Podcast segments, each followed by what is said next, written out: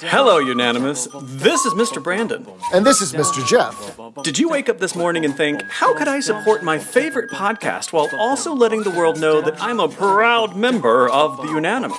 Does your morning coffee vessel leave you feeling neither one way nor the other? Perhaps your smartphone cover fails to confirm your charm, personality, vitality, and youth. Worry no more.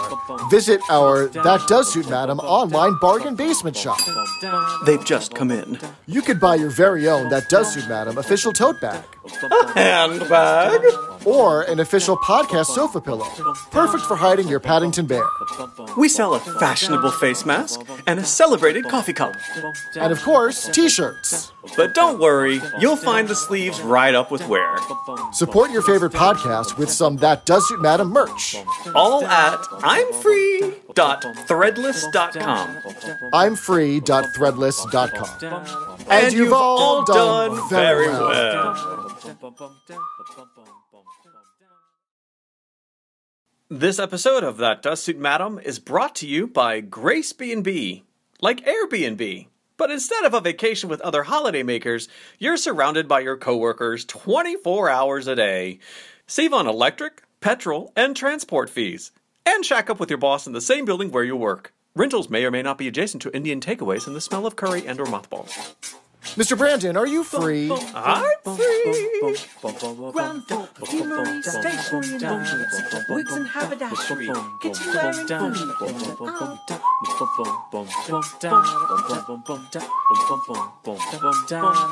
First floor, telephones, gyms, ready-made suits, shirt, socks, ties, hats, underwear and shoes. I'm Brandon.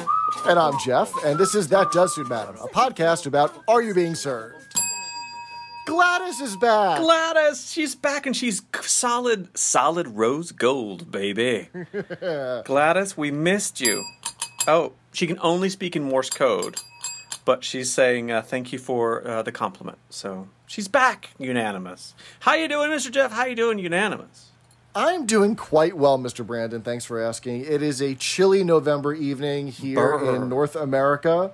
Uh, we are just about to have our American Thanksgiving holiday, and um, the year is wrapping up. It's I, I can't believe how quickly this year has gone. Well, that's not the only thing to wrap up. Uh, safe sex joke. Um, but also the frickin' series is the entire original You Being Served is wrapping up almost, right? It's I crazy. know. This is our penultimate episode. Well, of the not of the podcast. Don't worry. It's funny because I posted something on Twitter and Facebook saying like, "Oh my god, there's only one more episode," and people were like, "Oh my god, there's only one more episode of the podcast," and I had, to calm the unanimous. Don't worry, unanimous. Shh, shh. It's okay. Pet, pet, pet. Um, we're still going to continue on, but just with um, little funny episodes here and there.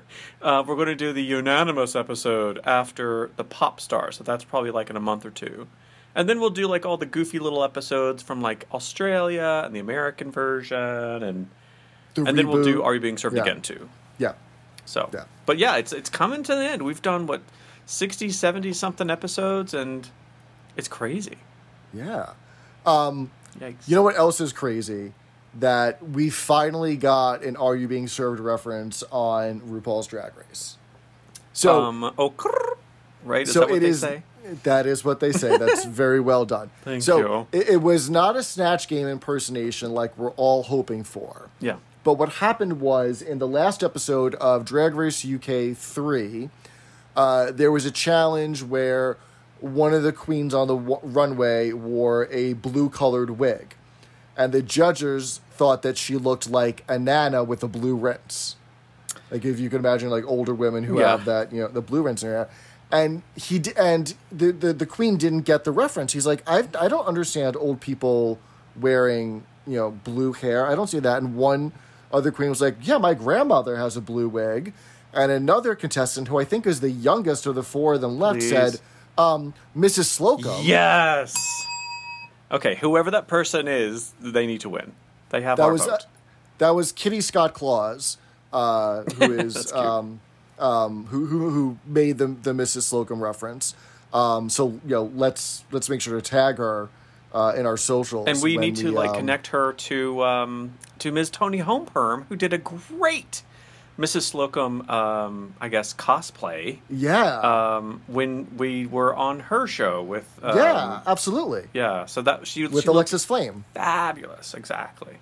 Yeah. So that's fun, and I think we were alerted um, to that by somebody on Twitter whose name escapes me. So thanks for dropping us the info about the the RuPaul's Drag Race UK. Was that was that Mr. Allen who also let us know about um, Wendy Richards' singing career? Um, perhaps that's what Yeah. I'll say. I don't know, but we've been Yeah. hearing from a lot of people, so it's it's it's lovely to be overwhelmed by by Yeah, the so- So apparently, Mike Berry is not the first pop star in the cast. That Wendy Richard actually had a hit in 1962 with um, with an artist called Mike Sarne on the song "Come Outside." oh my god! It sounds. I felt like I was watching an episode of of EastEnders or Are You Being Served? right there, right there in London. She does that kind of speech singing, very similar to um, Fred Schneider of the B-52s. Or William Although, Shatner? or, right, or William Shatner. But instead, she just does it in that Cockney voice. yeah, yeah, yeah. She definitely was known for that. which which isn't her natural voice, but it's that character that she puts on. I can speak hoity-toity when so Just as well as what you can Just exactly. So that was cool. Thanks for letting us know. Yeah, um, our co-host from last week, Ms. Enrica, uh, sent us a great doodle of a fairy house with over twenty "Are You Being Served" references. Oh my gosh. So that is like people are messaging us saying how cool it is. So yeah, that was for the nightclub episode we did last time. And uh, everyone had such great uh, things to say about Henrika. So Henrika, you can feel the love from around the world, all the way going to your uh, native Netherlands. But she is um, a teacher of little kids, little kiddos, and she teaches art and she doodles with a pen and she drew this fabulous like fairy castle village thing and she posted it on facebook. I'm like oh that's cool and i liked it you know. But then she messaged me and she said did you notice the are you being served references? And i said what? So if you look closely and it's on our facebook page it's like 20 over 20 are you being served references. So you have to like enlarge the image and look at the details. And our specific podcast even gets a shout out so that's all i'll say so it's cool so check it out it's really cool so thank you henrika Um, we also heard from new fans on Facebook: Tom, Thomas, Vicky, Corinne, Jake, Jeffrey, and Karen. Thank you very much. You've all done very well. say that three times fast i'm very impressed every episode when you just like rattle off the names and it's i could not do that We got quite a few emails this week, Mr. Brandon, haven't we? we did we did indeed Yes, it's, it's quite unusual for us actually We got uh, an email from Mr. Jim, uh, one of our token straight listeners from Arizona, that let us know we um, we missed a golden opportunity in naming the Belle Gladys, and he would have named her Mrs. Axel Bell, which of course is hysterical, and of course is the correct name for the bell. Oh, okay. So Gladys is saying that could be her middle name. So her name is Gladys Mrs. Axel Bell. Mrs. Gladys Axel Bell. Yeah. Okay, got okay. it. Good. So thank you, thank you for that, Jim. And um, also, Mr. Jim is one of our very first um, patrons, customers. I don't know, uh, supporters of the um, bargain basement threadless um, shop we have. So he bought a cool T-shirt and a throw pillow. Frickin' throw pillow buyers. It's amazing that his little Chihuahua loves. So hello to his Chihuahua. Maybe he or she listens. And uh, hopefully, we'll- like, if you want to, Mr. Jim, shoot us an image. We'd love to see you in our cool threads that, you know, came straight from our northern Mississippi factory. So thank you, Mr. Jim, and the Chihuahua.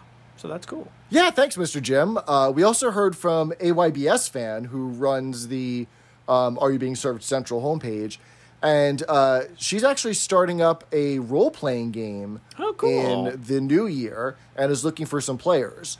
So I don't know much about role playing games, but I think it's in the realm of Dungeons and Dragons where you make up a character and if you roll a 20, then the character does this, and if you roll a 1, then the character does the other thing. Um, that sounds right to me. Um, Okay. I'm sure that if you go to the aybscentral.com, Uh, or it might have changed to .net lately. I'm sure if you Google it, you'll find it. So I'm sure they'll be able to connect with you. So that's that's Right. cool too.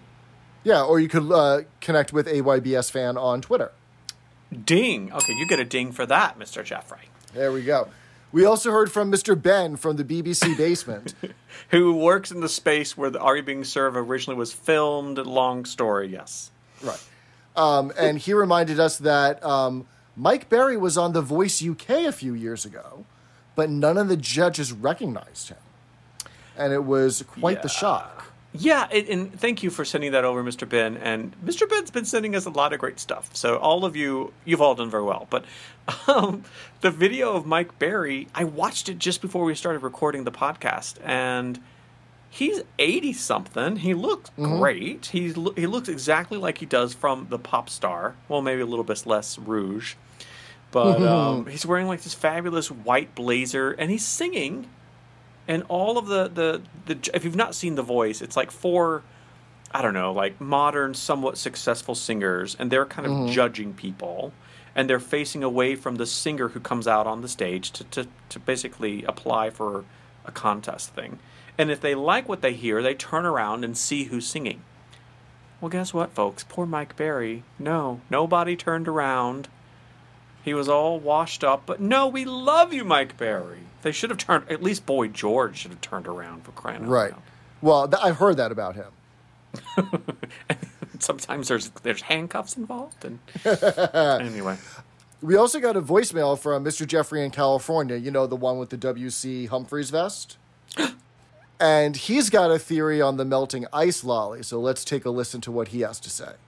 Hey fellas, it's Mr. Jeffrey the 17th from here in Southern California.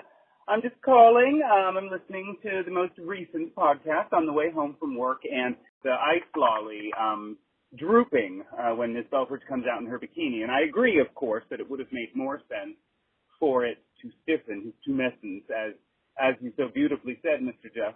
Um, but the way that I made it make sense in my mind was that he was just so hot, you know, temperature wise, his body temperature just was raised so much by seeing her in a skimpy little outfit um, that it made the ice cream melt immediately. So um, it still kind of makes sense that it was him being uh, turned on that drooped the lolly, as it were. So that's that's my interpretation for you. Anyway, I hope you guys are great, and uh, I'll listen to you soon. Well, duh, Mr. Brandon. Of course, it was her body heat that melted the ice lolly instead of made it more tumescent, shall we say. uh, uh, okay, I, I'm outnumbered on this one. All right, all right, you win, you win. The Yeah, Jeff's I mean, against I- Brandon, I guess. Thanks for the message, Mr. Joffrey. Yes. So please, while you're listening to our podcast, wear a mask, wash your hands, and as always, Black, Lives, Matter. Let me also give a last plug. We're going to do the pop star in our next episode of the podcast. And after that, we're doing the unanimous episode. So we've been getting some fantastic voicemails and uh, submissions from our listeners. So we're going to do an episode after the pop star where we don't review an episode. Um, it's just based on uh, the listeners. So if you wanted to participate, now's the time. So you can go on your smartphone and use the voice memo recorder and just talk and speak to us as if you're on the podcast because you will be, and tell us what you think about Are You Being Served? What what's your favorite memory about it? Um, how has listening to our podcast changed the way you see the show? That's a cool question. I'd love to know what the listeners feel about that. What Are You Being Served quotes do you most often use?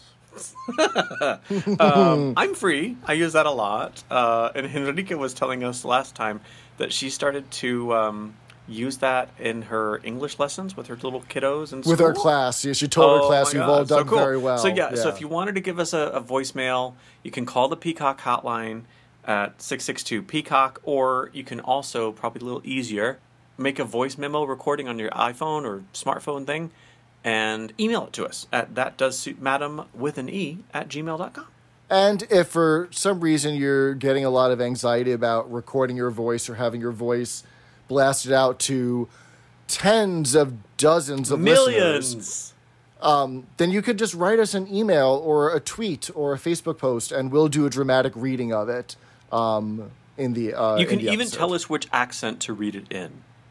and we'll do it poorly. Go blimey, governor. so, Mr. Jeff, what the hell are we doing on this podcast? What are these people expecting to listen to us yammer on about today? Today we're going to talk about Series 10, Episode 6, Friends and Neighbors, which originally premiered on March 25th, 1985. And that week in the news, at the top of the Billboard 100 chart, yet again was One More Night by Phil Collins. One more night.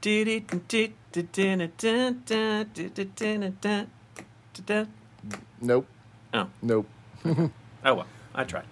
And at the top of the UK singles chart, again, was Easy Lover by Philip Bailey and Phil Collins. To believer. Yes. See? Yes, that's that's the beat of Easy Lover. Yeah. One more night is a lot slower. One more night. Give me just one that's it. more night. Can you just put a little bit of autotune and sweetener on that? Because my range is about half an octave from two below C to Well, I think that C. song, that what you just sang, was your perfect octave range right there. Mm-hmm. Also, that week in the news, Sally Field won her second Oscar for Best Actress in the movie Places of the Heart. Her acceptance speech is very well known but misremembered. Do it. Do you know what? So, well, do you, do you know what it is, right? Well, it's it's the, you really like me. You like me. You really like me. but that's not how uh, the speech was, and I'll tell you why. So, in her actual Oscar award speech, the line was, I can't deny the fact that you like me. Right now, you like me. What happened was she parodied herself in a commercial for mustard or car insurance or something. Where it, where her line in the commercial was, "You like me, you really, really like me." Okay. So commercials are what we really remember about life. Exactly. Look, Madge, I'm soaking in it. You have to be over a certain age to even know what that means. But What was that for? Palmolive. Palmolive dishwasher That's soap. right. That's right. Yeah. Um, the 15th Easter Seal Telethon raised over $27 million. Damn. And Billy Joel, age 34, married Christie Brinkley, age 31, on a yacht near the Statue of Liberty. Now, Okay. I remember, and I'm obviously misremembering this, but I feel like he was so much older than Christie Brinkley. And I don't know if it was because of the way she was portrayed in the Uptown Girl video, but there's only a three year age difference between them, and I don't remember that. What I'm probably confusing it with is his, is his subsequent two marriages. So, um, That means after. That So in what was it, 2004, he married the 25 year old Iron Chef when he was 55, Okay. and then in 2014 or somewhere around there, um, he married the 32 year old who is his, still his wife now when he was 65 years old. His wife, his current wife, is only four years older than his daughter Alexa, who the song "The Downeaster Alexa" is named after. And that is why they named the voice of Amazon after that same child. Is that really what that is? No, I'm just uh. Alexa no, I'm just? I was going to don't believe anything I say. I I, run a gonna say, podcast, did- but are you being served? Come on, man. Come on. That would be a great trivia to find out who Alexa, the Amazon assistant, is named after. That would be crazy. Also, if it were, um, if it were named after Billy Joel's daughter. It's like the scene in um, Doubtfire where she's like, "What's your name?" Um, and she's looking at the newspaper and blah blah blah. Doubts fire from Fire Squad, and she's like, "Oh, Doubtfire dear," and then the Amazon people are like, uh, "What the hell do we name this?" And then like, so and so's uh, B- uh, Billy Joel's daughter, Alexa, ah, Alexa, and everyone There you nods. There we go. there you go. That's Probably what happened. I don't know why this made me randomly think of this, but I guess like like other like obscure celebrity connections. Frances Bean Cobain, Kurt Cobain, the singer of Nirvana, and Courtney Love, the singer of Hole, their daughter. Okay, Do you know who her godfather is? Elton John. No, Elton John is every famous person's. No, uh, who is it? it's Michael Stipe from REM. I could see that. And somehow I would imagine somehow he would call himself the fairy godmother, I don't know if he would do that. Wearing, I mean, like- he's little pixie wings or something. He would definitely do that, but I don't think he's the. I don't think he's that kind of queer to call himself Frances's fairy godmother. He would definitely wear the pixie wings. But they would be like painted black or something. They'd be painted black, exactly. right. Exactly. Okay. All right. So Um, maybe back to our being served. So what happens in the episode? So we open on Mr. Harmon sweeping up using a dustpan and brush instead of the vacuum because he doesn't want to wake up Mr. Spooner, who spent the night sleeping in the department. Um, and I think it's very cute that when Mr. Spooner does wake up, he's wearing Paddington pajamas. And yeah, and it's kind of pink and light blue. It's like little kids, right? And it's so cute Yeah. because when he d- bolts up from uh, the counter, um, he's got poor guy. He's got two alarm clocks sandwiched between his ears uh, with like tape or something Cello holding them against his ears. Must have been very a, a, a rude awakening. Yeah, my very, very alar- uh, loud alarm bells. Gotta say, this is a cool episode for him. Like, you don't see a lot of Mike Berry. Like, in the most episodes this season, he's just been sort of silently watching the, the, the cast and saying, like, a line here or there. Um, and you don't really get much of him from. You don't really get much of him in this episode, but he definitely opens the episode, and it's kind of cute. Yeah, yeah. And we find the reason that he slept on the floor is that he can't afford the new transport fare hikes to be commuting back and forth to work each day. So he needed to sleep on the floor uh, uh, at work in order to be able to be there the next day. I came to the uh, recording studios here in northern Mississippi fully expecting Mr. Jeff to have like a spreadsheet of like, well, this is what the, that's not how you sound, but this is ho- this is how much it would have cost to go from Tutankhamun to Paddington Station or whatever. And do you have the the factual data for us? Uh, and, so you know, I do not know what the fares uh, in London Transport were in 1985. how dare you? What I will say though is that it is around this time that um, they started introducing zones. Ah, so that'll do it. prior to that, um, the distance between uh, each station was calculated individually. So it wasn't like a zoned thing. Um, and you, you know, you'd, you'd walk up and you'd know, oh, okay, I need a 25p ticket, please, or I need, you know, I've got my season pass or whatever. And so that problem, that may have been reflected because we know that this does reflect a lot of the the uh, current affairs of the times and the Thatcherism such. So this might have been around the same time that there actually was a huge hike in the fares on London transport, but the the fares go up and down because based on the government on the parliament that's in charge they'll either agree to subsidize heavily so that fares come crashing down or not subsidize so that the fares rising uh, slightly.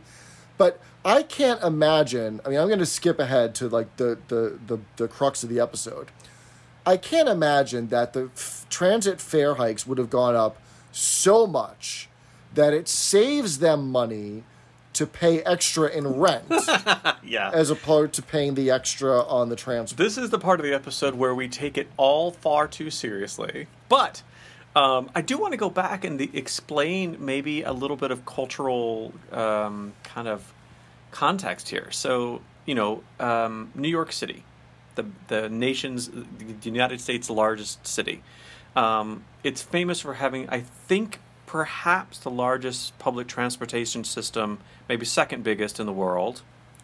And Uh, um, yeah, what's second biggest about- in the world, yeah. yeah, what's what's so unique about it, and I think this might be the only one in the world. You pay one fare, you can go anywhere you want. You can go from the very beginning to the very end. I think it's like 15 miles. Uh, probably not 15 miles, but it's a hell of a long way. So that's unique in New York City. London is very different. Right now, um, it's all zones, like Mr. Jeff said. If you are in central London, basically like tourist land, that's zone one. If you go further out, um, it's a different zone two, three, I think maybe four or five zones of, of Goes up to nine. to nine. Well, wow. If you go to like Chesham at the end of the Metropolitan line, I think that's zone nine. And you know, in London, it's just a different thing. In the UK, you pay based on how far you've gone, right? And I know, like the transport in Vancouver, Canada, and like it's all it's kind of standard around the world. Like you go further, you pay more, right? Yeah. So uh, that's that's how it is today. But it sounds like it that happened in 1985. So if you live right on the border of Zone 1 and Zone 2, and you had to go one station down to go to work, you knew before it was price per, per station, like Jeff said. So it might be X amount, like say 25 pence, right? But suddenly now you're going from one zone to another zone. So it's conceivable that there's a l- bigger gulf in price because um, it's just a different way of doing it. So from from if you live in New York and you've never heard about this stuff, you're like, what the hell? But you know, I know a lot of people would pay a lot more to live within Zone One in London, so they could, so they wouldn't have to, so they would save so much more money rather than live in Zone Three. Rent might be a little bit cheaper, but you're going to pay a lot more coming in on In the tube twice a transport. day, right? and and spend the time. Right, Yeah. exactly. So Yeah. interesting. But yeah, I agree. I don't think it would. They would save so much money, like that they would rent a second place. Yeah, But have a have a pied a terre as you would. but now we have a lovely episode to talk about. Right. Um, to further propagate the idea that uh, transport fares are excessive, we see that uh, Mr. Slocum and Miss Brahms commuted in on a bicycle built for two. right. And it was so cute to have them come in like that. They, they kind of have like a wobbly start. I think they they came in too early or something. But uh, yeah, it was cute. Yeah. Um, Mr. Harmon is giving them the business about, you know, again, Mrs. Slocum being fat and heavy and her right in the front. And she says, you know, would you like my pump up your proboscis? With her, she has a bicycle pump in her hand and makes a gesture, an upward gesture. Um, what she, this is another classic Yeah, I don't know what malaprop. So, and she's trying to say proboscis, which is which is the name of the elephant's trunk oh okay. and and by metaphor it's used as a word for nose or snout of an animal Proboscis. proboscis yeah Oh, and she said it wrong. Oh, okay. And she said it wrong she said proboscis right She's trying, man. right so so if you went to an ent they would never diagnose you with having something wrong with your proboscis but it's like a, one of those s- slang words that's used to sound hyper technical but is wrong Or like up your ruta. Yes exactly right that Yeah. um, Mr. Humphreys commuted in by skateboard, and he comes dressed like a gridiron football player. So he's got the sh- shoulder pads. Yep. He's got you know everything ready because he's going to be falling off a skateboard. Or what we find out is that he actually doesn't pedal the skateboard himself, but rather he hangs on to the end of the bus. and I will. Sound, are you ready for me to sound butch? Give it your best shot. I I don't think you're ready for you to sound butch, but go ahead and try. Oh goodness, me! Oh, um, Mr. Humphreys is wearing the Seattle Seahawks football jersey. Is he really? Excuse me. Oh my goodness, I had such a frog in my throat. You can taste the turtle. Um, yeah, it's the Seattle Seahawks. I don't know why somebody in the BBC like had that jersey, but Were the Seahawks around in 1985? I always thought that they were a relatively newer team. or maybe the gal or guy who designed the uniform was an Are You Being Served fan. He's like, that's Uh, a good logo. know. I don't know. Okay. So Good to know. there's there's a, there's your your your yearly American football trivia for you. There you go. Um, he almost got into trouble, you know, because you're you're basically um, a tr- is it, would it be trespassing or what would the law be that you're breaking when you're like riding on the holding onto the back of a bus on roller skates or skateboard? I don't know what that's called, but anyway, he bent down to tighten his nuts when a policeman tried to clamp him. So we get some great double entendre there. Obviously, tightening the nuts, not his scrotal area, but the the bolts on his wheels, and tried to clamp him, not you know penetrate his posterior, but His, instead his you know proboscis. his proboscis, right?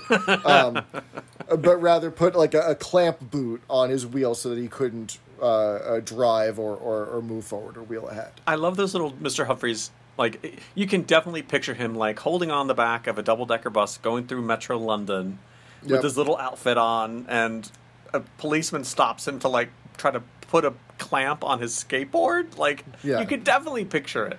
Yeah, Yeah. He's so cute. Captain Peacock and Miss Belfridge arrive um, at the same time, but in different lifts. Um, and then they do the little uh, exchanging of umbrellas, which we've seen before. Like they it's the greatest hits. Like everyone on Yeah. everyone who writes to us, they're like, "Yeah, it's the greatest hits." But it's really cute when you see Captain Peacock come out of the lifted door, and he's very obviously holding something behind his hand, behind his back. You know, it's this very flagrantly yellow umbrella, which matches Yeah. perfectly Miss Bra- Miss um, Miss Belfridge's uh, outfit. Um, Yeah. but it's cute. I don't know. I, I I I I really like Miss Belfridge. I didn't like her so much when I was a kid, uh, and I think just knowing that the actress like totally left the character and became like a very successful author, um, and kind of viewing her through those lenses. But any anytime I see her and you, she doesn't really have much of a part. We've talked about that on the show. I kind of wish we could see a little bit more of her about her. I wish we could see maybe she turns out kind of like you said a couple of episodes she's the smart one that you don't think is smart because of like cultural bias against women that are pretty Yeah. but she would end up outsmarting everybody somehow but un- Yeah. unfortunately we don't have any more episodes coming up. Archimedes principle. oh what is that what is that quote from? when they were when they were doing the crossword puzzles and no one could figure out the one in Captain Peacock's ho- uh, hoity-toity Sunday Times. And she walks and by the- and she's like "Da, and da, da." uh, um, Miss Miss Brahms was the one who belted it out in her uh, oh Cockney yeah, accent. yeah. Yeah okay. Yeah, Um, so cute. So in this version of the gag, um, Rumbold is the one who says, "Wait, that's Miss Belfridge's umbrella. I remember signing the chit for her staff bonus, uh, discount, and then they swap umbrellas." I liked it better in the previous version when they realize it themselves just getting out of the elevator and they have a little silent fuss over switching the umbrellas them, bef- yeah. before anybody notices. I mean, as we've discussed, unanimous, I am a sucker for a very subtle gesture that packs a lot of comedic punch. Um, so if I was recasting this, I would say, you know what, just do the same gag over again. You don't even need Rumbold to do that. I mean, I I guess you, you needed him to discover it because we need to find out what the alibi is that Captain Peacock stayed with an old army friend who happened has to has a flat around the corner, which is going to be important to remember later on uh, in the episode. Mr. Jeff loves it when people uh, give subtle gestures. In fact, they give subtle gestures when he walks down the street every day. Well done. Thank you. We learned that Mother Humphries is also impacted by the, the transport hikes. She's had to take on babysitting to earn some extra money. Um, she takes them to the bingo, and it's not easy getting legs 11 and the wind up at the same time. Okay, I understand legs 11 is probably the British way of doing like two fat ladies is the number 88. That's exactly Legs right, yeah. 11 is probably 11. I Right. get that. So as you're like B42, uh, uh, 088, and you would say 088, two fat ladies, ha ha ha. But Right. I don't get wind up at the same time. I don't get it. Okay, so this is so this structure of um, uh, this structure of sentence is what's it's what's called a garden path sentence, because you have two you have two verb phrases that are grammatically correct, but they're the the principal verb is not used in the same way. So to get yeah, so uh, hang on, I'll explain. So to get legs 11 means that the bingo caller will call the number 11. Okay. And it's uh, and it's on your scorecard. To get the wind up is to burp to burp a baby. When you pat it on its Oh. back and, until it um until it burps. Okay, that makes sense. And Mr. Brandon, you're spot on about legs 11. It is a bingo call. Um, in um, in the UK, bingo goes from one to the numbers one to ninety, and it's uh, the card is ten rows of three. Okay. Whereas in the US, bingo goes numbers one through seventy-five, and it's five rows of five. You did a lot of research for this episode. I'm very proud. I did a lot of research for Yeah. this. Do you think bingo is more popular in the UK than it is Oh, here? absolutely, absolutely. And every number from one to ninety has a specific call that's associated with either what the visual representation of the number is, or what it sounds like, or a Cockney rhyming slang. So, Wow, okay. Just just like you said, 11 is legs because it, the number 11 looks like a pair of legs. Mm-hmm. And 88 is two fat ladies because if you look at it, it's a very crude drawing of, of 88. Yeah. And so here's an, here's another couple of them. Okay, let's do it. Um, Two is little duck because if you look at the numeral two, it kind of abstractly looks like a duck. okay, everyone's like closing their eyes, pointing their And finger in front a of their two. face, and drawing a number two. I Yeah. guess I could see that. I mean, it, I think maybe it looks more like a swan than a duck, but hey, you you know, you try your best. When you're you the can. bingo caller, Jeff, you can make up your own. Right. um, number nine is called doctor's orders because in um, in- in Britain there was a famous medicine called number nine that was a laxative. Um, Yeah. So there's that. okay. Um, 13, we've actually heard Mr. Humphries say this several times because he's assistant 13. Unlucky for some. There you go. You got it. Mm, oh, okay, that's cool. So it sounds like bingo is, as you said, it's much more popular there. But so if you're, especially maybe back in the 70s and 80s, I don't know if maybe bingo has become less popular. But back then, it was probably, I mean, because people didn't have cable and blah, blah, blah. And, you know, I think TV makes people sit in rooms and watch a screen a lot more Mhm. these days. Yep. But I guess when you had these numbers, it would have resonated There's a also- lot. Yeah. Yeah, there's also a lot of call and response to this, right? Like sometimes, the, like for one of the numbers, the caller will say something, and the bingo players, you know, respond something back. Well, that's cool. Do you know any Right. more of the numbers and stuff? Um, so this one is really interesting. 80 is Gandhi's breakfast Uh, because the number 80 is made up of the numerals 8 and naught.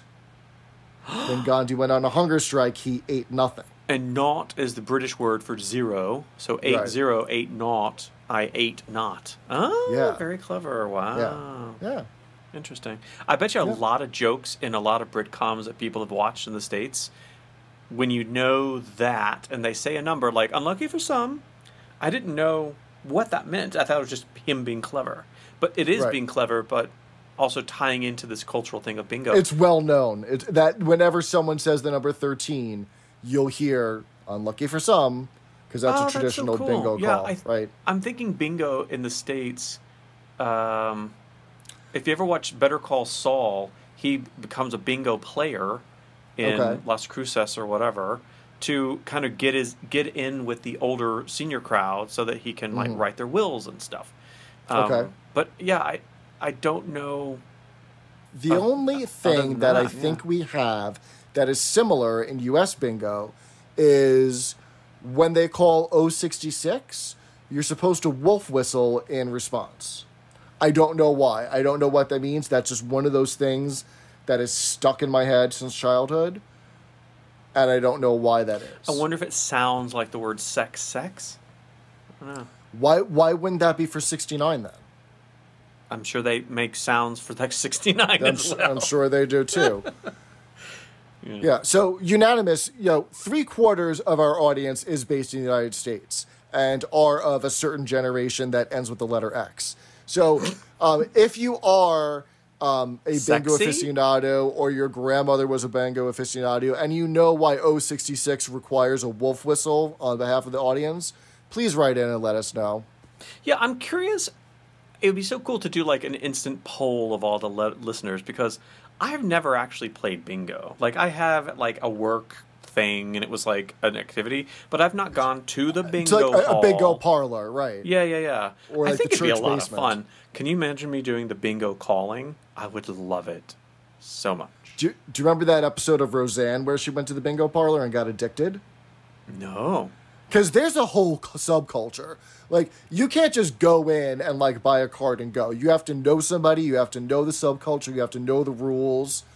It, otherwise, you're going to piss, like, Birdie and Selma off. No, you don't want to piss them. Tomorrow, I'm going to go find. I'm going to Google bingo parlors near me, and uh, yeah, I might see you out there in Unanimous. You never know.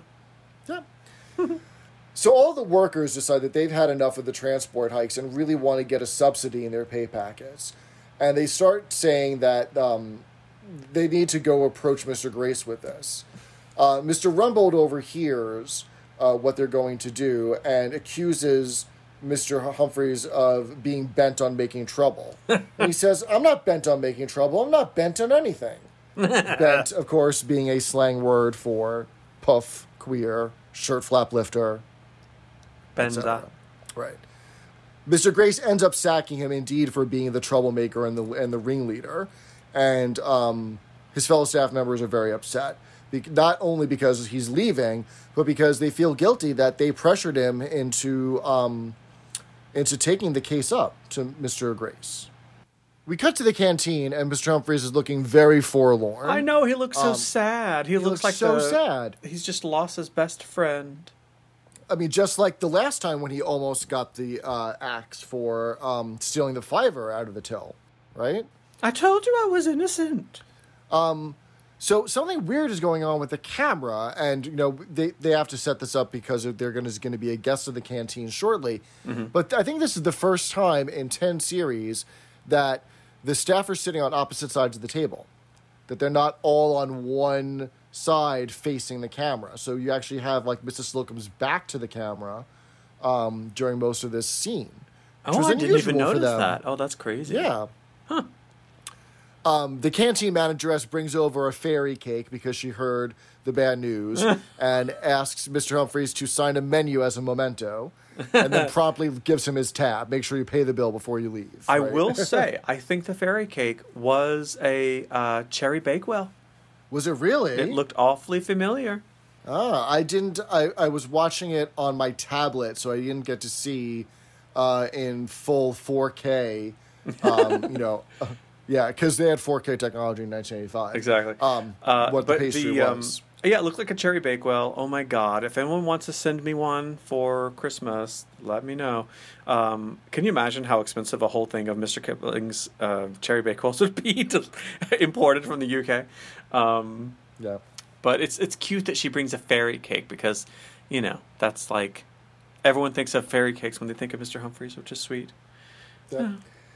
Mr. Rumbold comes rushing in with the good news that Mr. Grace has decided not to sack Mr. Humphries after all. Um, and he's not, and he's and he's taken into consideration um, their entire argument about Yeah, the yeah. transport fares um, being too high. So rather than give them a subsidy, of course, because that would cost him Because they're so cheap. he's decided that there are three private apartments available on the top floor, and he's going to offer them for minimal rent, so that way he could actually end up making money on the deal. Of course.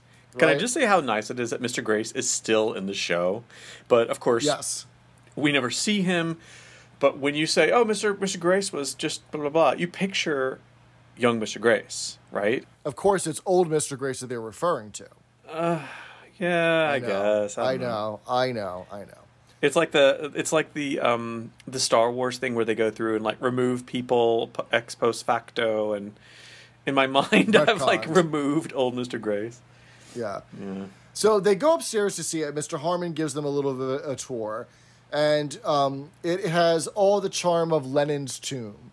It looks like one of their offices, maybe with a little bit brighter because we see the floor to ceiling windows on the back wall instead of the front wall. Um, yeah. So it's just a room because there's a shared kitchen and a shared loo down the hall. Okay. Uh, and it's basically a bed set because the bookcase turns into a Murphy bed. And I'm sure that the sofa is a pull out as well. If not, someone can uh, lay on it. Okay. Two questions. Two questions. Yes. Lenin's tomb. So I suppose that refers to Vladimir Lenin. I think that's his first name, the former Soviet Union leader. Right. And Lenin's Um, tomb, he was entombed and embalmed. So I imagine Right. pretty Spartan Right. digs. Right. Bedsit. I know the term and I see it a lot on British TV shows, but what is a bedsit officially? In the U.S., we call it a studio. So there's no separate bedroom. Ah, okay. Well, that's easy. Yeah. Um, so we learned that the Murphy bed actually has a trap door because Mr. Grace used to get taken short in the middle of the night, and it spits you out directly into the U- into the WC, into the bathroom, shared bathroom down the hall. And what that means is he had to pee. Exactly. Very clever, though. the staff are considering if they want to uh, they want to take them up on the offer. And Mrs. Slocum wonders aloud, Will my pussy feel at home in such a strange place? Which is the perfectly timed pussy joke. Great job, Mollie Sugden. Great job, writer. uh, Okay, so the, on the on the spreadsheet you have in your mind, that gets good points. it gets good points. Okay, That's okay. right. Um, and uh, Mr. Rumbold lets them know that cats are not allowed. Again, audience, remember this point. It'll come in handy later. Um, it turns out that the specific room they're viewing is Mr. Grace's room and larger than the two others. Okay. So they start arguing over who should take it first. Well, Leda should be given the first choice. Uh, and so Miss Brahms and Miss Slocum want it first. But then Of course. Captain Peacock says that he should get the bigger room because he might have to share with Mr. Rumbold from time to time, knowing that it's really so that he can have an affair with Miss Belfridge from time to time. And Mr. Humphries thinks that he should have it because he's the one who almost got sacked for approaching Mr. Grace in the first place. Right. Mr. Harman then drops the news that the flat is directly above the vent from an Indian restaurant in the back and from time to time does smell like curry.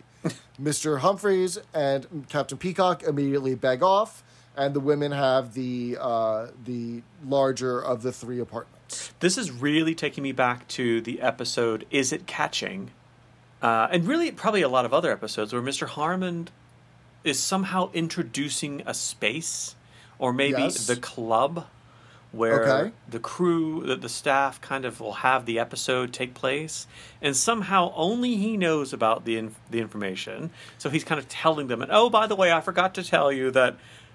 Everything is on the ceiling, or some like crazy thing, right? He's he's acting like the Greek chorus here. Ah, If we're gonna if we're gonna use, I thought it was an know, Indian restaurant. um, you know, if we're going to use traditional literary uh, terms and analysis here, he's the he's the narrator basically Yeah. um, of the uh, of he's setting the scene for the benefit of the audience and for the other characters. um, the mention of the curry got me hungry. I think we need to go on down to the canteen for a tea break. Some lovely tandoori chicken would be lovely. We'll be right back. And we're back, Mr. Brandon. What did you have in the canteen? Did you have the Indian special?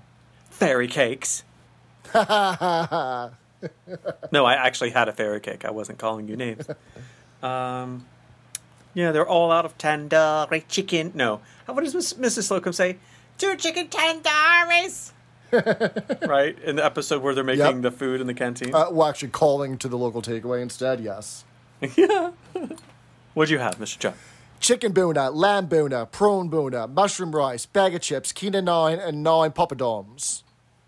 I think you're you're channeling um, Kath Day-Knight of Melbourne. Oh, so wrong. Oh my god. Oh, no. You were so antipodian in your guess there. No. Um, it's from Gavin and Stacey.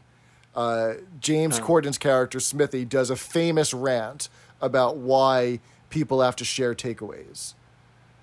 Uh, you know, whenever you order an Indian or a Chinese, why does everyone want to share? I ordered this food because it's nice and I want to eat it. If you want it, order it yourself. is basically the, the the gist of his uh, his rant, and so that that is what he places as his order uh, when the family gets together to order an Indian. And it's all his. No one And it's else. all his. He's only he's the only one who can Oh eat my it. Yeah. gosh. Ugh. Now I'm getting hungry. Let's hurry up because I'm starving All right. now. So back on the counter, Mrs. Slocum asks if the coast is clear, and it turns out that she smuggled in Tiddles under a hat, who is hanging out at the end of the counter. She doesn't really go anywhere, but she um, sip, she places a saucer of milk underneath the hat, and we get some very um, great full full well great I think is being over enthusiastic. Mechanical is the word you're looking for, I think. Fo- Uh, Foley artistry going on with the slurping of Yeah. the milk, the belch, and then the um, the cat pushing the saucer out um, from yeah, underneath the it's so cute. right. I love that she says all she does is eat and sleep, Yeah.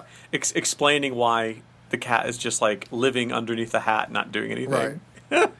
it's cute. Well, it's an old cat, so I guess it makes sense. You know, there's She's continuity. like there. 27 years old. Yeah, yeah. It's it's cute. I mean, it's ridiculous, Yeah, but that kind of makes it cute. I think. yeah.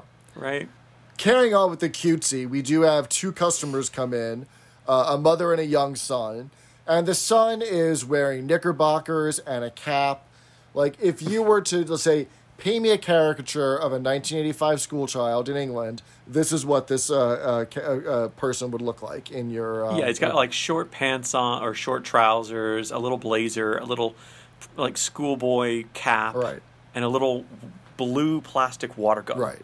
The mother is um, played by Carol Cleveland, and she played uh, Miss Hannigan in the 1995 made for TV movie Annie, uh, and also had various roles in Monty Python. Oh, that's cool. Yeah. Okay. So people might have recognized her. Yep. Who was the kid? And this, you know? the son Cedric is um, Felipe Izquierdo, uh, and he had roles in um, kid shows um, CAB and Kappa 2, uh, which were both kind of like gang of uh, gang of kids like Bad News Bears who like go and solve crimes and run a detective agency and things like that. Um, so he, Okay. he'd be, you know, he's he would be well recognized, uh, I think, of people of a certain age. Um, he- it's too bad that uh, Mr. Izquierdo was always left behind. Haha. Good job there on the bilingual Spanish joke. Um, Thank you. Cedric shoots, uh, he squirts Peacock and Slocum with his water gun. And because he is a customer, they can't, you know, take their temper out on him. yeah. What a charming little boy, you know, spoken with between gritted teeth. And he looks evil when Yeah. Um, he says it. oh God. The customer, the mother wants a hat, and I started to get so excited. Is she gonna say it? Oh, the name. Is she gonna say it? Is she gonna say it? no, she Oh, doesn't. Oh, that say- does suit. No, She doesn't say She it. doesn't. Um, Damn it. Mother does send her son off to play with his new clockwork mouse that he got for his birthday. What a terrible toy to get for your What birthday. is he? A cat? Right? Like I don't get. Right. I mean, it's again, we're taking it very seriously. He, but he's, he um, starts playing with the mouse on the counter, and Tiddles the cat sees it from underneath the hat and starts to inch towards the mouse, not leaving the hat. So we see Cedric with wide eyed wonder watching this hat move on its own, which then proceeds to eat the clockwork Hmm. mouse, belch, and spit out the works uh, inside. so stupid. so stupid. yeah, I love it how um, he says, "Mummy, mummy," and it's just like, okay, kid. The hat, the hat ate my mouse. Yeah, at one point, Mrs. Slocum gets splashed in the face with the water gun, and she gives like evil Miss Slocum face. Yep. Oh man, E M S F, evil Miss Smoke Slocum face. Uh, that should be a hashtag. Um, that scene, like Mrs. Slocum in this episode, not the best screen time, but that scene makes it up, makes up for it. I think. Well, we needed to know that Tiddles was inside the store because it sets up a joke later on in the episode. Again, audience, keep that in your back pocket. It'll be important later on. Yes. Uh, Mr. Harman brings up the wallpaper swatches that Captain Peacock chose. These are these are pied a terres that they're going to stay in what a couple of nights a week, and now they're uh, they're they're either paying or Mr. Grace is paying for them to be redecorated. Like they're choosing Yeah. wallpaper swatches and curtains. It seems Well, a man in upper middle management certainly can't stay in a flat that isn't properly kitted out now, Mr. Jeff. I guess. on. I guess not, right? Um, but he's also getting to borrow stereo equipment from the uh, mu- the pho- uh, stereophonics department this afternoon. Yeah, that was strange to me. I guess like saying, "Oh, I have to have a. I'm, I'm accustomed to a certain level of luxury." Right. Well, I guess Right. also Because in 1985, yeah. that would have been like a luxury thing, I guess. Well, I guess also because he's going to be sharing it with Rumbold. Rumbold is even higher than him, who Hmm. would then qualify for for the music. But he wants it so that he could pitch a little woo to Miss Belfridge. That's why he really wants Oh. the stereo equipment. And he does pitch his woo in public. He does pitch his woo in public. He doesn't go behind the bandstand like certain people have to. He would if Miss Belford was there. Uh, Mr. Humphries uh, looks at the curtain swatches and says, "Oh, those stripes are very Coronation Street," um, as a way of calling them common. Mr. Humphrey said that. We did not say anything. We don't need the Coronation Street uh, Mafia after us.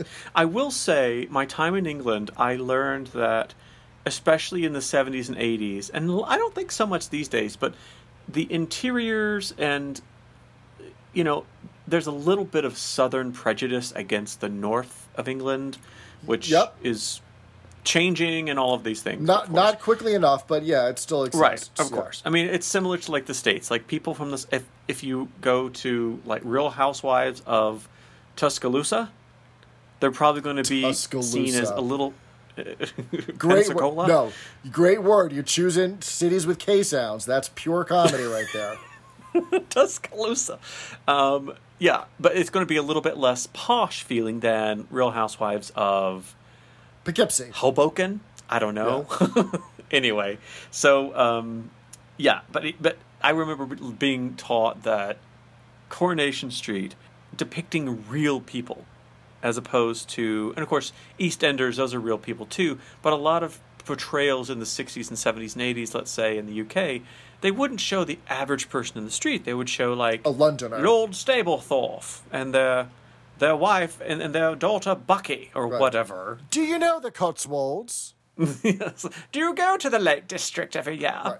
But anyway, so it, it's interesting that he- Mr. Humphries, who, by the way, is probably dead common himself, is saying, "Oh, this looks very Coronation Street." He's having to make him sound a little bit more hoity-toity than what you you are, Right. whatever thing is. Yeah. Yeah, no, we, we definitely still have that in the States. You know, it's not so much the Mason Dixon line, but what I call the use y'all line.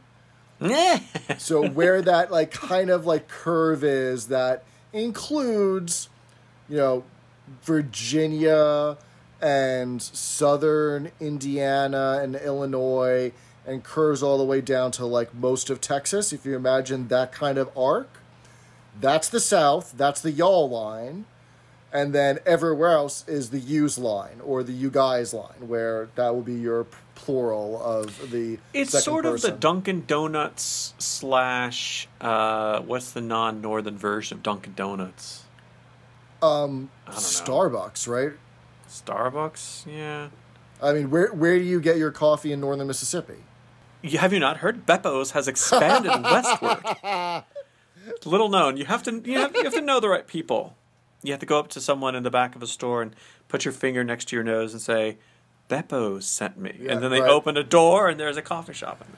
So anyway, back to this TV show that we happen to watch every once in a while. Uh, Mr. Yeah. Spooner doesn't want to share a flat with Mr. Humphries. He's seeing, he's already seeing, he's being very particular about the curtains. Mr. Spooner's not going to get a say in what kind of curtains, and Mr. Humphries has had enough. He says, "Don't start with me. I've had a very short fuse." Where Mr. Harman ch- chimes in, well, that's the rumor that's going around packing. I gotta say, I really think um, this show. I mean, it's groundbreaking in so many ways.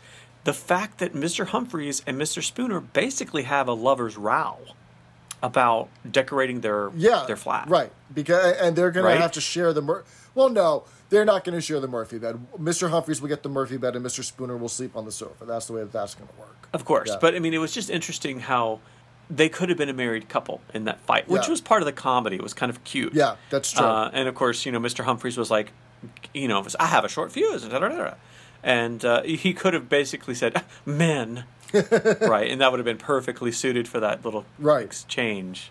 But pretty cute. Yeah. I liked it. So we get we go back upstairs to the flat, and Mrs. Slocum and Miss Brahms are decorating theirs, and they're wearing gas masks the entire time. I guess the Indian restaurant must be full on with their curries and their kormas. Yeah. and they've had to close the window in order to keep the smell out. So they want to see if it's um, the smell is dissipated or not.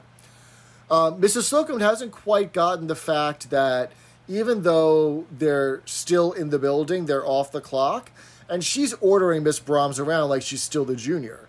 Make the tea, put on the water for Tiddle's uh, supper so she could have her uh, cod's heads, answer the door. And Miss Brahms is barely putting up with it because she knows she is her boss during the Yeah. day, and she's got to share this space with her now. Like, what has she gotten herself into? So Miss Brahms, would you like a cup of tea? Oh, I'd love one, thanks. Good. Well, when you make one, could you make put one, one for on me for too? me too, right? So bad. And then she wants to like, oh, turn the gas on the water so that we can boil those cod's heads for Mrs. for In uh, the in the shared the kitchen, right? Gross. Do not microwave fish in your shared office kitchen. Right. FYI. A- And do not boil cod's heads in your shared uh, furn- uh, uh, shared apartment situation. it's a it's a good it's a good tip for everyone really. Uh, Mr. Humphries comes in for a visit, and he is carrying two babies. And a beautiful green apron that makes him look very much the, the image of Donna Reed. Yep. So Mother has taken the triplets to bingo, and he's left with the twins. So I guess Mother Humphries has five babies to sit Can you for. just picture Mother Humphrey? I love that we call her Mother Humphries Right. with like three newborn children while with all their bingo cards. I love it. You know what I picture is you know that scene in um, Absolutely Fabulous, Series One, Episode Four, ISO Tank, when uh, Edina orders uh, adopts the Romanian babies, and oh my god, they so just funny. they just keep coming and handing her babies and coming with the prams and all. That's what I picture when Mother Humphries has to babysit, right? yeah. Um, yeah, that's good. And so this is where we get the famous line, "Come and sit next to me, Mr. Humphries, and give me a baby." Well, I only came here for a cup of tea. Okay, I, I guess I'll say it here. I've been holding in. Um, it just feels really contrived. Oh, The jokes are kind of cute. oh, It just feels like it's a new space that the actors don't know how to like navigate within very well, and it seems like all of the people were a little bit too far away than where they should have been. I completely I no, I completely agree with you. Uh, all of these jokes are contrived, and they're all done just to set up the madcap hilarity that is supposed to ensue. Because what we see in this final act is we see the pace starting to pick up a little bit. And there's Yeah. going to be a lot of physical comedy with people entering and leaving, um, very similar to a Benny Hill Yakety Sax sketch that you know where it's based on that. But Yeah. it, it feels like the tempo never picks up enough to be truly madcap. It's chaotic at best.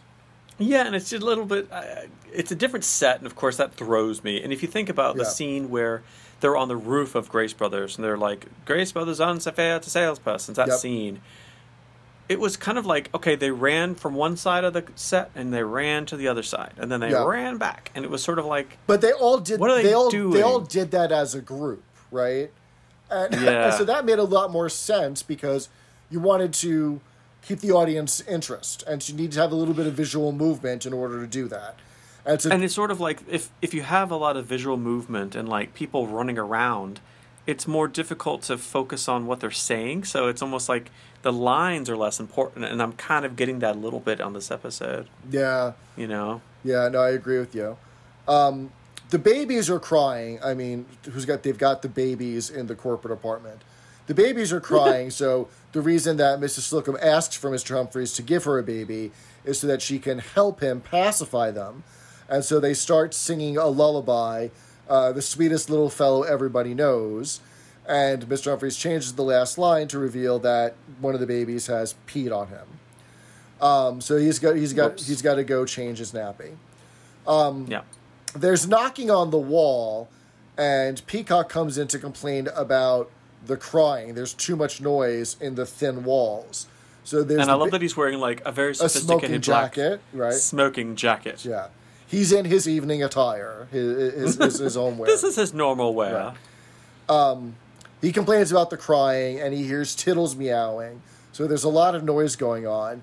And then on cue, the stereo turns on, and we hear Miss Belfridge playing rock music from their apartment. Um, And because everyone has an issue with it. Oh my god. Right, that she's staying over. Well, no, the rock and roll, of course, everyone on in Grace Brothers would be like, rock and roll, how dare you? Yeah. Um, they they hand Miss Belfridge a baby because they want to distract her from Miss Captain Peacock, and the baby stops crying as soon as she holds it. So she's got away with babies. Aw. She eventually she eventually gets both babies, and they stop crying. It- the, the, the setup is this is a setup for the physical comedy later on. Yeah. Mr. Humphries has run out of nappies, so he's had to use the napkin from the champagne bottle as a makeshift nap- nappy until Mother gets back from bingo. Um, Rumbold comes. Necessity is the mother of invention. There you go. Mr. Rumbold comes in to check in on everyone to see how move-in went, and Mr. Harman follows to let Captain Peacock know that his wife is on her way up along with Mrs. Rumbold. So Mrs. Peacock and Mrs. Rumbold are coming to visit because I'm sure they don't understand why their husbands aren't coming home from work, but rather staying at work. It sounds very fishy to me. I'm sure it sounds very fishy to them as well. Especially with those boiled heads. Right. Oh, God, I can't with you anymore. the unanimous must be laughing on the inside as well. this is where the madcap hilarity is supposed to begin, where the action is really going to pick up. Um, Mr. Harman pushes the magic button on the Murphy bed and sends Mr. Rumbold and Miss Belfridge da- and the babies down to the, the loo, right? And we finally meet Mrs. Rumbold, who comes up with uh, Mrs. Peacock. No, we've never So- met her before, have we? No, so we've seen her, we've seen her back um, yeah. in the holdup, right? When, When he's uh, holding they his little call- koala bear, which is so cute. Right, not koala bear, fox. We've been over this. Oh, that's right. It was fabulous Mr. Fox or right. But it- this Fox was or something. this basil brush, right? Ba- Um, right. Um, we this was during our Madam Con live episode, and there were alcoholic We were drink. I was so- okay. I was drinking. Yeah, Okay, yeah. are you happy? So- are you happy? Um, Mrs. Rumbold is played by uh, Jean Challis, who was uh, the mum on She Wolf of London, and she was also Mrs. Arnott on the UK version of Dear John. Okay, I don't know those films, but maybe I should go watch it. Um, TV shows, sorry. TV shows. Sorry. Yes. TV series, yeah.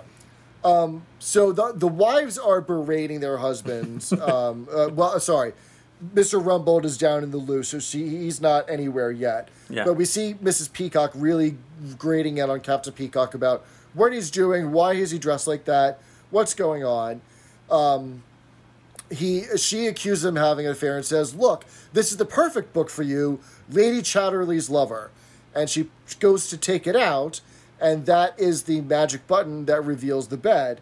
And we see that Mr. Rumbold, Miss Belfridge, and the baby reappear on the Murphy bed. Oh boy. Right. Okay, so, what is this book? I don't know why it's. I mean, is this a famous book that I should know? And I did not, and I slept that day in a literature class, or Th- yes. So this this is a book that you missed in AP Literature. whoops. Uh, it, it is it is very famous. Um, it is 20th century, and it wasn't published in the UK until 1960 because it was considered obscene. Oh, Right. The, the plot of it is a woman whose husband is paralyzed from a war injury starts an affair with the gameskeeper because she needs physical satisfaction. all right. It has multiple gratuitous uses of the word fuck and the C word and explicit descriptions of sexual penetration. I like that you said the word fuck, but not the c word, because while we are explicit, we're not crude. Right. So okay, so the, the tempo is increasing. Suddenly we have four, six, eight, nine people, ten people in the room now. Well, yeah, so uh, now everyone's back in the room. So Mrs. Peacock is satisfied that Captain Peacock is not having an affair with anyone because it feels it appears that Mr. Rumbold is the one that's in trouble. yeah. Um, Because somehow smooth Captain Peacock is able to talk his way out of it. Right. The cod's heads are burning in the kitchen, so Mr. Humphries goes to run in and check on them. Mrs. Rumbold presses the book again and brings Miss Belfridge back with Mr. Humphries with both of the babies. Captain Peacock and Mrs. Peacock make up. Miss Brahms is sitting there trying to figure out what's going on, and I'm sure that Mrs. Slocum is still waiting for her tea. Like she's lounging on the couch, waiting to be waited on hand and foot, Right. and that's it. and that's the end of the and episode. that- And, that's the episode. For all of that build up to the last two minutes of Madcap to no resolution. and Like I, we had we had like they started to build conflict between Captain Peacock and Mrs. Peacock. And I- I, guess we got like a very sloppy Deus Ex Machina resolution with literally the god coming out of the machine, but they push the button and they're back from the Murphy bed. Um, but all of that buildup went nowhere. Yeah, I mean, if you are um, a fan of British TV, you probably know of uh, Yakety Sax and that funny chubby guy running around with the footage Ben- sped up Benny a little Hill. bit. Benny Hill. Yeah. Um, this kind Which is of make, which is like, getting a reboot, by the way. Really? Yeah. Okay, I'm not sure. Because basically, the humor was him like being overwhelmed by a woman's breast, and then like doing that thing with your fingers where you want to eat a yummy piece of toast or something, and you almost like Wallace and Gromit when he's about to eat cheese, but he would do Oh, it yeah. towards women's breasts and bottoms and things. Anyway, Yeah. that's kind of strange. But this whole It was all it was all about a dirty old man, is what it was. yeah, and this whole thing, it kind of felt like a Benny Hill thing. Of course, not nearly as misogynistic or sexist about it, but yeah, I don't know. Like it felt sort of. It's again, it's the greatest hits. We talked about it every episode on season ten. It's the penultimate episode of the original series, and if you think about like, okay, how are we going to do something? Let's do something with a funny Murphy bed where the people get swapped and blah blah blah. So if you think about Mike Spo- uh, Mike Berry, Mr. Spooner, he had to flip backwards. If you if you watch him when the when he's on the bed and the bed goes up, the Murphy bed. oh Um, yeah, they all have to do some physical comedy here in order to like do you know turn behind them to land on whatever padding was behind the curtain. Which, by the way, you see the black curtain separating, um, which is supposed to be the black wall, but you see it into like whatever is their landing zone. You see that curtain moving several many times. yeah, but you know, uh, with Miss Belfridge and um, Mr. Rumbold, they don't move instantly from from the bed when they go up. But with Mike No. Berry, the first time he he's the first one to go up, he has to instantly dash off off camera and go through the side door because he's supposedly now in the loo, right? So Right. that as an actor, whoa, man! Like you have, if you watch, he flips upside down as he's you know, it's a live audience. Everything has to work the first time. Um, and of course, everyone else after that, I don't think they flip back. I think you know, they they kind of hang out maybe ninety degrees on their side, and then they get put back on the bed as it, as it folds down. I, I wonder just, if they had. Um, I wonder if they had like seat belts or something. yeah, they gotta have something, right? actors. But it's just like Yeah. all of this Michigas and like all of this commotion and stuff to to um, the physical comedy of having people go inside the wall and then come back out. And like a couple of funny jokes here and there, like Mr. Humphries, give me a baby, haha. But you know, again, we're a, we're a 2021 audience. We we we critique it that to hell. We really expect very witty, super polished scripts and writing and and dialogue. But it was 1985. Like people who were 40 years old, they were raised on TV in the 50s and early 60s, and it was very physical back then. So Yeah. This is you know its last little hurrah. It has one more episode of the original series, so it's just a little physical humor, and I think the the the tastes for television these days is a lot less physical. It's more witty, and Yep. so I think that's kind of why this episode feels a little blah for me. But it's also already being served, so it's gospel. Right. How did you feel? I, I completely agree with you. You know, I think that this is typical for season ten. Um, it was a clunker. you know, they were able to crack out these episodes. We're lucky they came back together at all. So it's all gravy. It'll be really cool to see the episode, the pop star next episode of the podcast. Rat tat tat. Oh, very nice. Rat-tat-tat-tat. Um, to see if we think it's more of like greatest hits, not so great. Okay, they're singing a song. That's kind of cool. Or is it really, really funny? I don't remember most of it. I remember the ending and the singing and how Mr. Humphries looks like a woman. I only remember my reaction to it when I was younger, not knowing that this was the final episode of a beloved series. Yeah. I remember being very bored with the musical performance taking up so much time in the end of the episode. Well, there's a lot to be said about that, and maybe we should wait until next episode. And Yep. it's weird that like we've come to the end of the episodes. Like, my goodness, we started this February of 2020, just before COVID became a thing. Now Yep. I think 80% of Americans have COVID vaccines.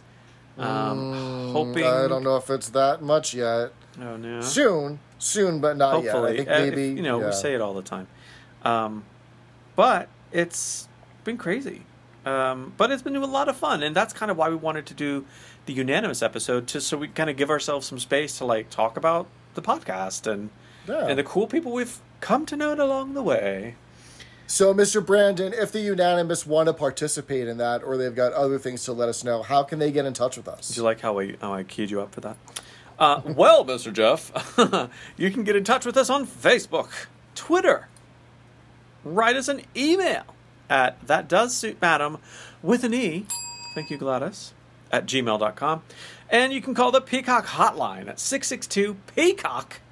That's 662 732 2625. And you can be like cool Mr. Jim from Arizona and buy some merch from our bargain basement at imfree.threadless.com. And with that, Mr. Jeff, as always, you've all, You've all done, done very well. Very well. Bye, unanimous. That Does Suit Madam is not endorsed by the BBC, and it is intended for entertainment and informational purposes only. Are You Being Served is a copyrighted program of the BBC. Roommates or housemates on the same rental agreement are jointly responsible for following all conditions of the rental agreement, including payment of rent.